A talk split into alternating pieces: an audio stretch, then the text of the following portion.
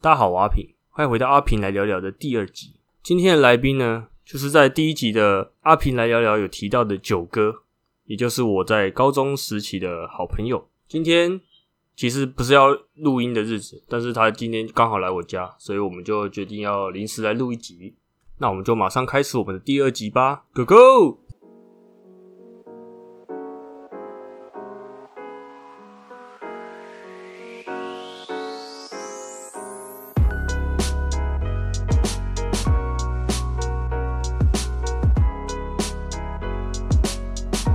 今天这个来宾呢，他现在是在做车险理赔的，他以前有做过产物保险的业务。那我们今天就是邀请他来跟我们聊聊这些行业的辛酸血泪史。让我们欢迎九哥。哎哎、大家好，我九哥啦，那、你晚突然来我家、啊，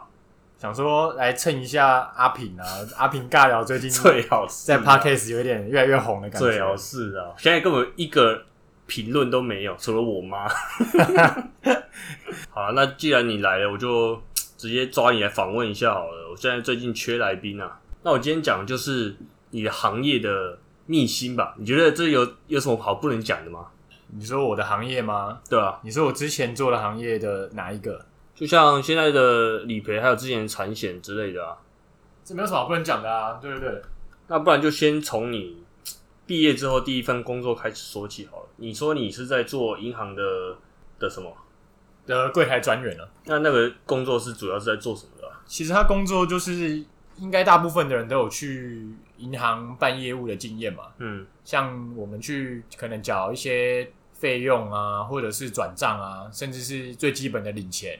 嗯或者是开户，开户是每个人都一定会有的经验嘛。那这就是我们第一线人员在处理的业务啊。哦，所以就是等于就是我们走进去银行的话，就会看到有一些柜员在做的那些事，就是你对对对你在做的。 那一般不是都说银行柜员这个工作是还蛮好赚的吗？你觉得你那个工作有好赚吗？我觉得柜员这个工作没有很好赚、欸，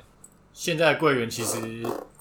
我觉得有点越来越难做了。什么怎么怎么说？怎么说？因为现在柜员我们都俗称全能柜员啊，哦，像全 C 能柜本那样，对对对，就是我们，就是像我们一般来讲，就是我们客人进来银行那个大厅的第一个步骤，他们就是抽号码牌嘛。嗯，那号码牌抽完之后，就是等叫号啊。那我们柜员在做的就是，我们赶快把上一份客人来的业务，就赶快把它处理完，然后赶快叫下一个客人，赶快帮他把他的业务办完。那这样通常会搞到什么时候啊？有时候我们都会有个巅峰时刻、啊，嗯，就像可能中午五号啊哦，诶中午也是啊，五号是一个点，就是每个月的五号，可能有一些企业就是他们发薪日是五号、十号或是十哦五号，那这些日子就是我们会比较忙，就是像来一些领薪水这样子。对对对对，因为有一些 像有些公司行号，他的会计啊，他们会计小姐来，我记得有一次我印象很深刻，嗯，好像我刚就是刚进来差不多一个月左右的时间，然后就是都会每一个月都会有一个公司的会计小姐，只要到她五号发薪的那一天，她就会拿一叠，真的是不夸张，差不多七八本簿子，然后她就是要来把钱，好像把钱存进去吧，哦然后存进去之后才能做发薪的动作，嗯所以他每次那一个，而且他都是因为我们银行就是早上九点开开铁门，然后下午的话差不多我们是三点半就是会拉铁门，然后他每次都是要快三点半那个时候他就会来，他就会进来，然后其实我们每次看到他，我们每个因为我们差不多一次有四个柜台在叫号，嘿三个或四个不等。我每次看到他走进来之前，我们就会不小心瞄到他，然后我们就会很不想要按，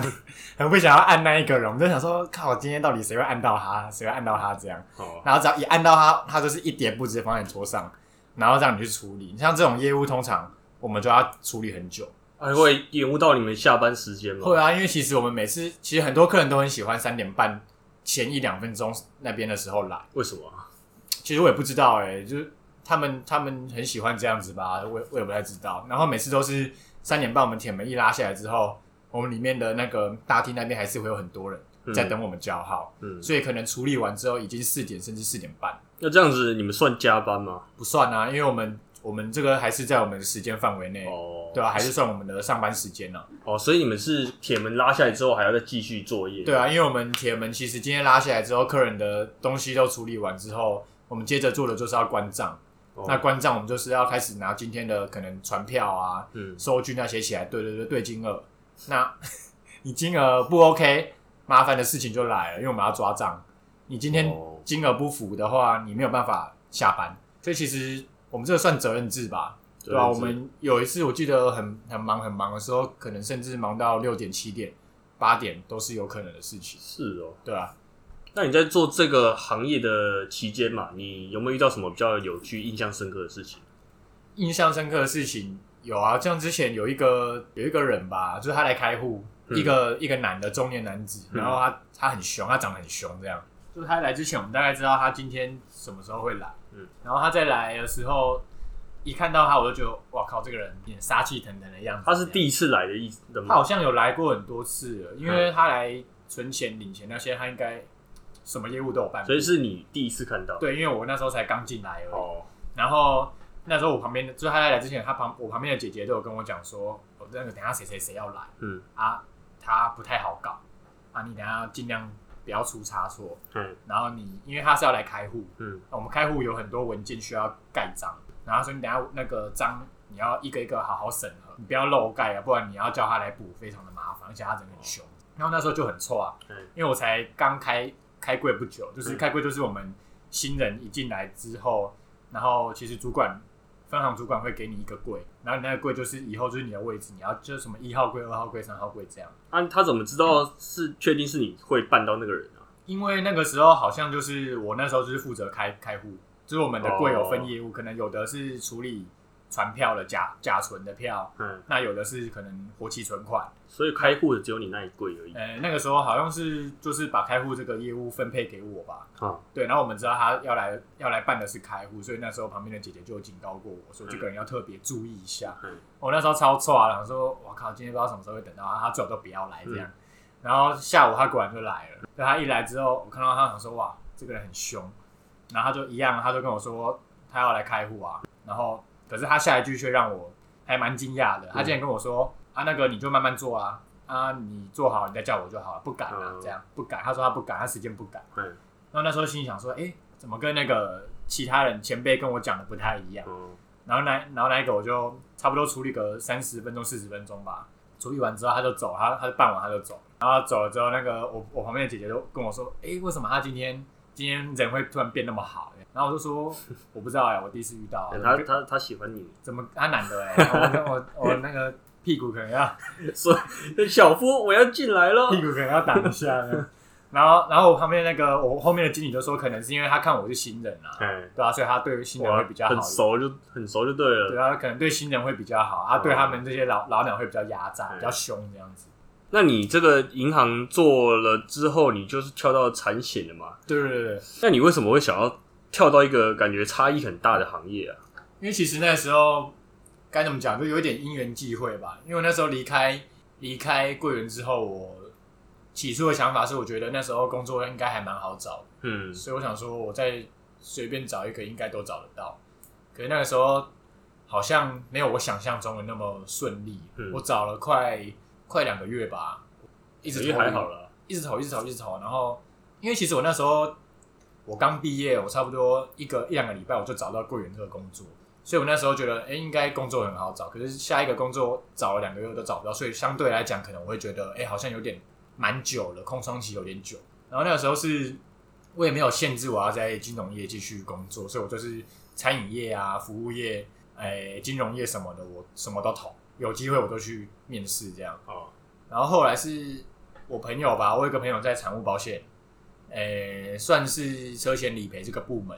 他在做约聘人员。然后因为他那个时候也是在做中找，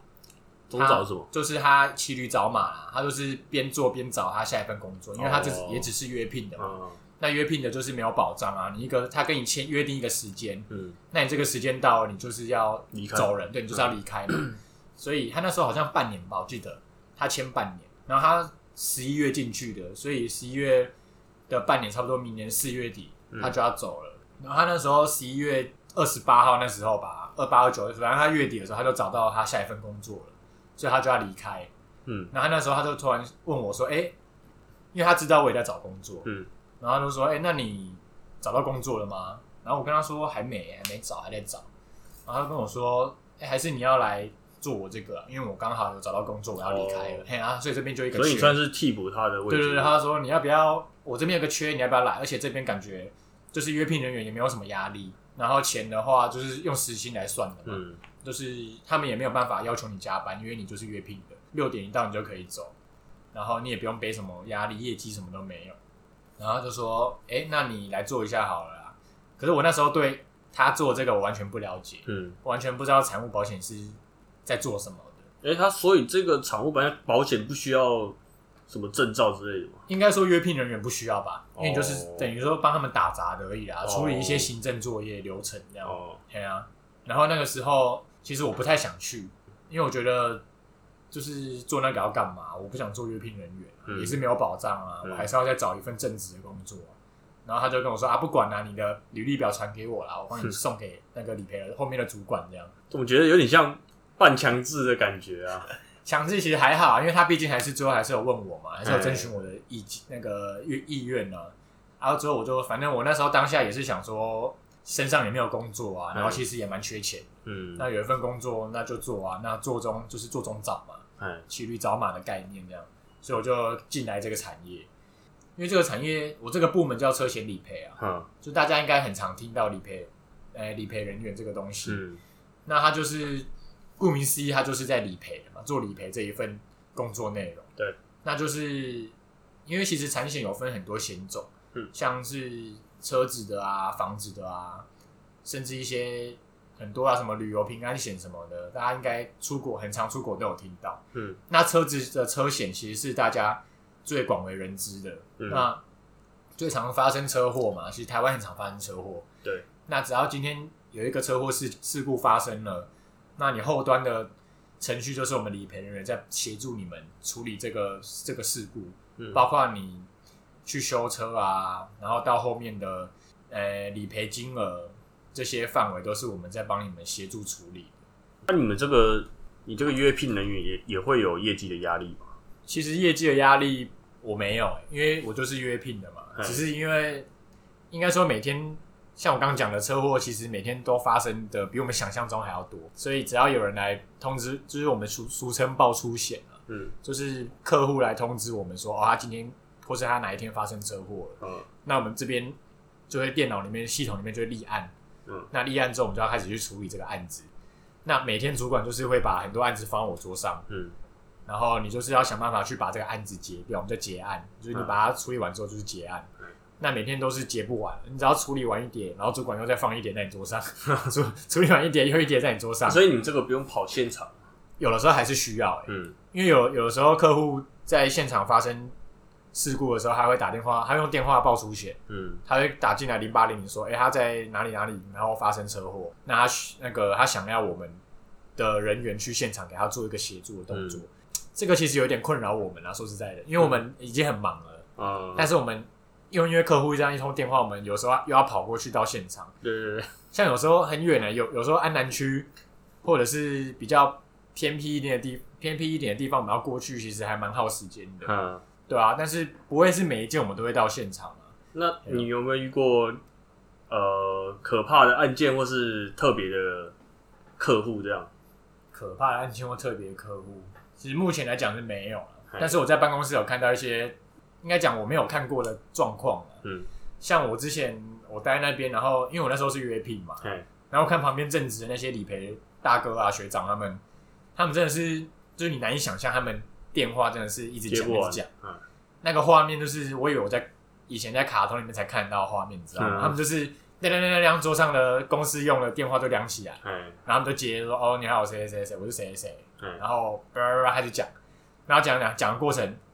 他手机就凉了，哦，然后亮亮他手机没办法接嘛，因为他那通电话还没讲完，啊，然后讲讲讲着讲着，他可能那通电话好不容易把它结束掉了，嗯，电话一挂断，手机就亮了，嗯手机一亮，他又开始接他手机，然后在讲他手机之在那个这这个期间，他的桌上的电话又凉了，哇，你就看他一直在接手机、接电、接公用电话、接手机、接公用电话，哎，这个画面是我在进来之前完全没有办法想象的。但所以他们是有业绩压力的。诶、哎我们的业绩就是案子啊，我们要想办法把案子结掉那。他们这样子一直量电话，不就是代表他们的件越多吗？对啊，就是见很多啊，或者是、或者是他们以前的旧案，哦还没有结掉之后，还有一些状况需要做联络、做接洽。那这样虽然很忙，但是其实也不差吧，就是件很多，所以你也不会担心有那种呃压力。压力其实来自于客户吧，客户或是哦，对了，比后较面可怕的客后面人的主管嘛，因为你有时候你这个案子你想要赔，但是客户却不同意，可能金额的部分，哦，你想这个是公司想要赔的，但是客户不想赔，那你就没有办法赔啊，哦，因为客户为优先啊。嗯，对，我们在赔金额之前，我们都是要呃经过客户的同意，我们才能去赔钱。嗯，对啊，所那以其实压力都是客户这边了。那这个车险理赔你做大概多久啊？其实我那时候约聘就是像我刚提到的半年嘛，那后来半年一到之后就没有续约？没有续约之后，我是先去再去做别的工作，哎，然后做一阵子之后，我最近又回来做车险理赔，但是我这个就是做正职，所以它其实。哎，跟我以前约聘的内容是差不多啦，但是我变成说我还要再做更多事情，不只是文书相关的，我要开始背，我要开始接案，嗯然后背结案的压力。那你觉得正职跟约聘最大的不同，你觉得是什么？最大不同就是正职这边的话，我要开始着手处理，从零到结束都是我全部在，诶、应该是说全部都是我在 handle。嗯，对，那今天我讲这个流程好了。嗯，今天我们发生一个交通事故，那我们的客户来通知我们说他发生车祸之后，我们就是柜台这边会有行政人员去帮他立一个案子，在系统立案。那立完案子之后，我们就会看是派，哎，因为我们是照顺序接案的，我们有很多理赔人员嘛，我们很多同事，哎，那是照顺序这样接一接，看是轮到谁接。那今天看轮到谁接之后，就会我们就会把案子印出来，然后放到那位理赔人员桌上。像譬如说今天是我，刚好是轮到我，那我一看到这个案子，我就要开始联络，我就会先联络一下我们保护，因为一件车祸事故一定是有双方嘛，嗯，甚至是三辆、四辆那个都不一定，但是最少最少一定是两辆车子发生碰撞。对，那我就开始先联络我们客户，看经过状况是怎么样子，然后联络完之后，我会再去联络对方，嗯，也是看一下听他一下，他叙述一下说他这个交通事故怎么发生的，那看你们两边讲的有没有吻合，吻合的话就没有问题，那没有吻合的话，可能就要再去警方那边调，哎、查阅一下资料，说看这件事故详细状况是怎么发生的。因因为通常我们不都会我们不是都会说发生车祸的时候要报警，对对嘛？要报警的话，警察到现场的话，他会他也是一样啊，他也是一样会问说啊你们怎么发生，你们怎么撞的？那问完之后，他就会依你们双方的口述去做个去做个简单的。哎、笔笔录对啊，算简单的笔录啊。嗯那后来后续的话，他们还会再画现场图，那现场照警方会拍照，嗯对，那这就是我们后续去警方那边调的资料所所要调的资料就是这些了。那你刚刚说最少两台车嘛，那会有自撞的那种情形吗？哦自撞其实也很多啊，因为其实、其实有一种状况啊，我们业界的一个潜算潜规则吧，嗯，就是通常如果车子啊，我们保的险种里面有含到乙式的车体险，那这个的话，其实每年车主如果他他自己啊他的想法，如果他觉得哦，我今年都没有发生交通事故，那我觉得我今年的保费好像有点白缴了，嗯，那他就会去用乙式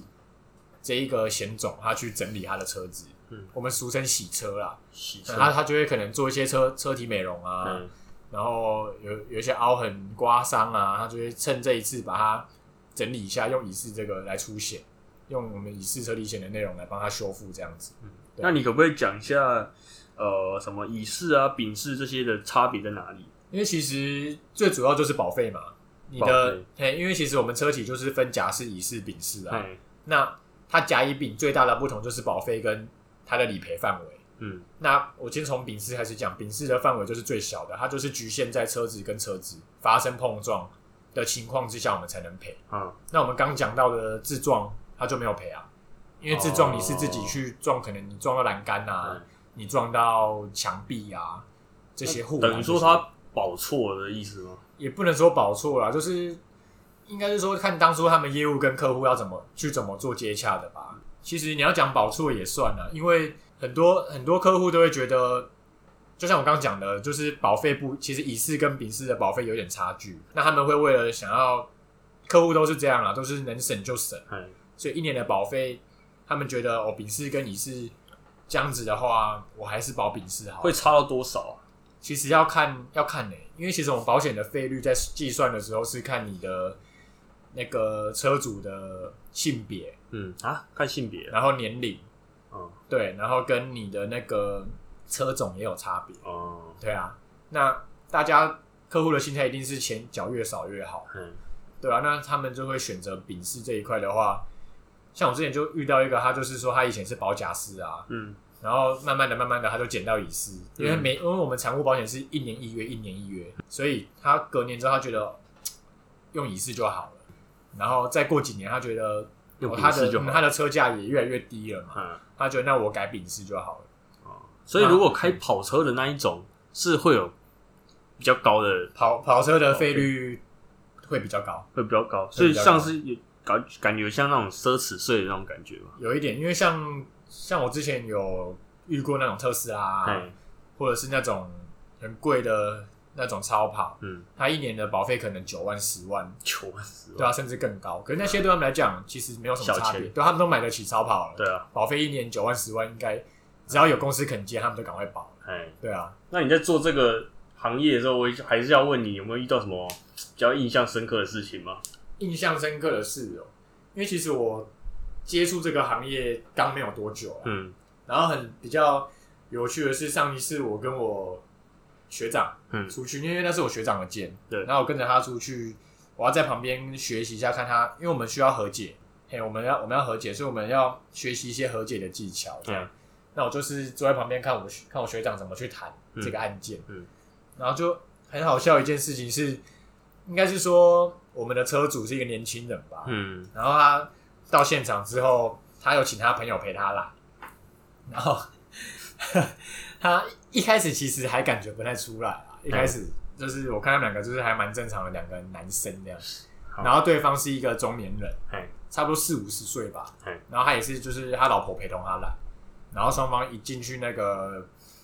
调调解室的时候，我们坐下来要开始谈的时候，对方的中年男子哦很激动很凶，他就一直觉得是我们车主的错误，嗯，他觉得你你们就是你们闯红灯啊之类的、啊，你们骑太快闯红灯，你们才会撞到我啊，嗯，啊今天你们如果没有闯红灯，你就不会撞到我了、啊，之类的，他一直在啊一直在斟酌一下这个点。嗯可是因为其实今天我们发生车祸，我们在谈在谈这块的时候，我们是讲路权，对嗯啊，所以其实你违规跟路权是两个分开的东西。然后反正就是经过一番讨论之后，双方都没有共识啦。然后我们我们就先把我们的车主拉到外面来讲这 样。然后那时候， 因为其实我们车主也很激动，因为对方、我刚刚听到对方很激动，嗯对，那对方很激动的情况下，我们两边都越讲越激动，越讲越激动，我们才说、才想说，那不然我们两边分开，嗯先冷静一嘿下，拉出来冷静一下，讨论一下这样。 然后，快讲，然后我那个客户他朋友超激动，比他比他还要激动，他是在场最激动的那个人。哎，然后一一走出来之后，他就觉得说，靠，如果他对方的态度还要继续这样的话，那我们今天就大家都不用谈了，哎，大家都下一次甚至是告到法院去这样哎。，然后我们那个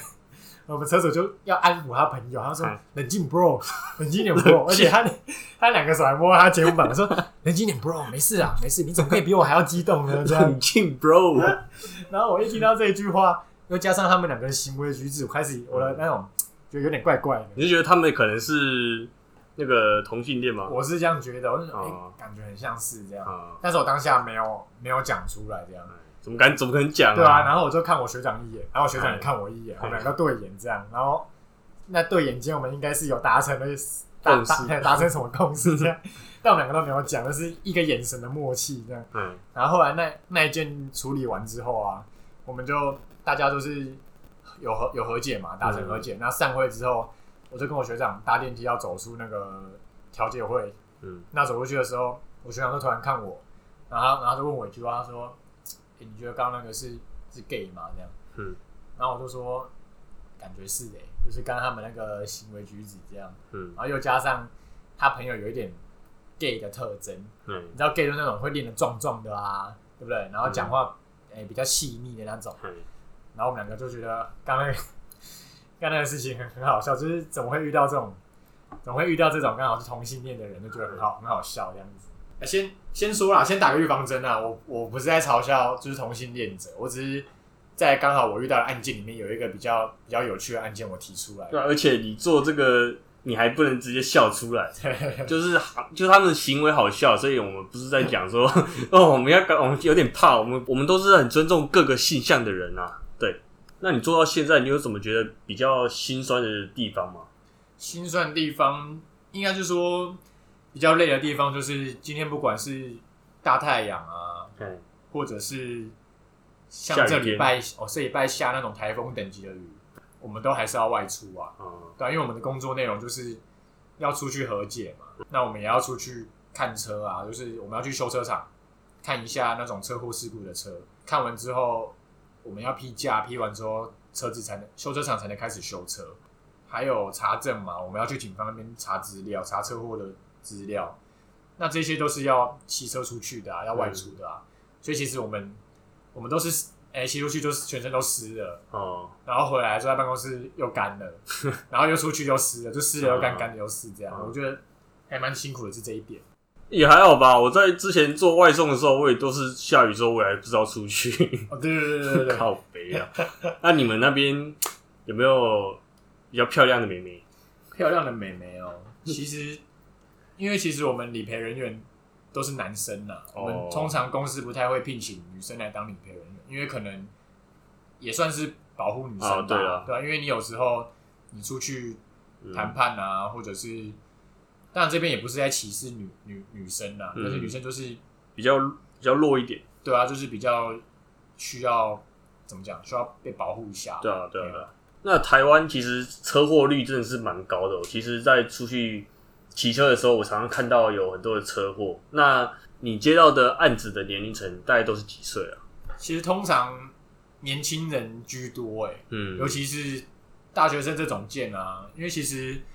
我们没我们啊，因为我刚刚讲到我们理赔都是男生嘛，嗯，那其实臭男生聚在一起就会讨论一些有的没的，大家对应该也知道嘛，男生都知道。男生都知道嘛，开一些黄腔啊，嗯看一些是不是没啊之类的，嗯所以我们有时候第一眼我们就会看说，哎、这个客户几岁，嗯然后男的还女的，嗯那如果今天刚好是一个一个妹妹，可能女生女女大学生这样，嗯然后然后我们就会， 我们就会因为其实案件上面都会有个资，嗯然后也会有电话，嗯，然后我们就会无聊就会用电话去搜寻看赖找不找得到， 那不太好吧？就就用赖看一下，哎，这个大头贴看不看得到这样、啊哎，看看一下是不是妹子， 哎，然后有妹子的话，我们我们抢就着会，做。我没有，我们就会心里就会比较开心一点，哦然后说哦，因为其实处理这种事情对我们来讲其实都很烦，然后你可找以点在乐子这样对啊，你可以在苦中作乐，就是烦中，哎、至少她是一个妹子，那可以减轻你没有那么烦。啊，可是通常那种十八十九岁，因为在法定年龄上面是二十岁是成年，所以你如果在二十岁以前的话，未成年的话，还会有爸爸妈妈陪同处理案件。对，那有时候就会爸爸妈妈会想法跟小朋友比较不一样，会比较难处理。对啊，因为爸妈都会比较，诶、保护自己的小孩子嘛，嗯他们不想要小孩子吃亏啊，所以他们有时候会比较抢着说话啦。但是有有时候他爸妈太激动，会对和解的过程不是那么有利。好，那对对对对，通常你遇到那种有法定年龄之后的，都是一个人嘛？之后的什什么意思？你就说是成年了吗？对对对对对啊，成年通常就是成年人出来就他就可以代表自己的行为了啊。对，对他的行为不需要经过他的那个法定代理人同意啊。哦，对啊，所以有正妹吗？这边其实还蛮多的哎、欸哦真对啊，假的其实，在遇过其实还蛮多的啊，对吧、啊？那嗯那个心灵上就会有一点比较开心这样子。哦对对对对对，所以我们其实这段话的意义是在倡导大家要骑车小心啊，对啊，真骑的，车小心啊，真的是因为其实有时候就是我有一个想法想告诉大家，就是我们骑车在路上啊，嗯，我们不要太去跟大车去争路权，啊真的，因为其实说真的，有时候你争赢了又如何？对啊，因为我们毕竟是人包铁嘛，嗯那大车那个没有在 care 的啊、他们是铁包人、铁包肉 嘛，铁包皮，对吧、 铁包皮嘛，嗯你这么说也对嘛。那今天你入选你争赢了，可是你可能人就这样子走了。对，好啊，你你入选赢了啊，可是你已经不在了，那嗯你有赢得什么吗？说实在的，所以其实有时候就是让一些啊，吃一些对亏也好了，你就让他先走也嘛。其实那也没有什么吃不吃亏，你只是晚一点而已、啊对啊，你就让他先过去，对啊，你再过去他。他那个嘛视线差的那个死角真的是真的是完全看不到，像他可能压到人，甚至自己都不知道。对啊，有时候他根本就不知道自己发生事情，他就继续开他的。对，所以大家其实骑车、开车真的要小心。对啊小心一点那在高速公路上的话，看到大车也是离远一点。闪一下啦，对啊，如果真的累了，就休息站休息一下啦，对不要硬要开啊。对这样那大家不知道有没有发现，我刚刚跟九哥一直在那边对对对对对对，是因为我之昨天吧看到瓜吉还有瘦子他们的访谈，那瘦子那时候在讲话就一直对对对对对对，我就觉得很有趣，所以我就今天在讲的时候就一直加进去啊，其实是很无聊的一件事啊，我只是突然想讲，我怕有观众会有点疑惑。那今天的阿平来聊聊就差不多到这里了。如果你们对产物保险有什么问题的话，可以到我的 IG 来留言。那么，如果你喜欢我的 Podcast 内容的话，欢迎到我的 Apple Podcast 给我星星或是评论，不管好的坏的我都会接受。那今天的阿平来聊聊就到这边结束喽，我们下一集再见，大家拜拜。拜。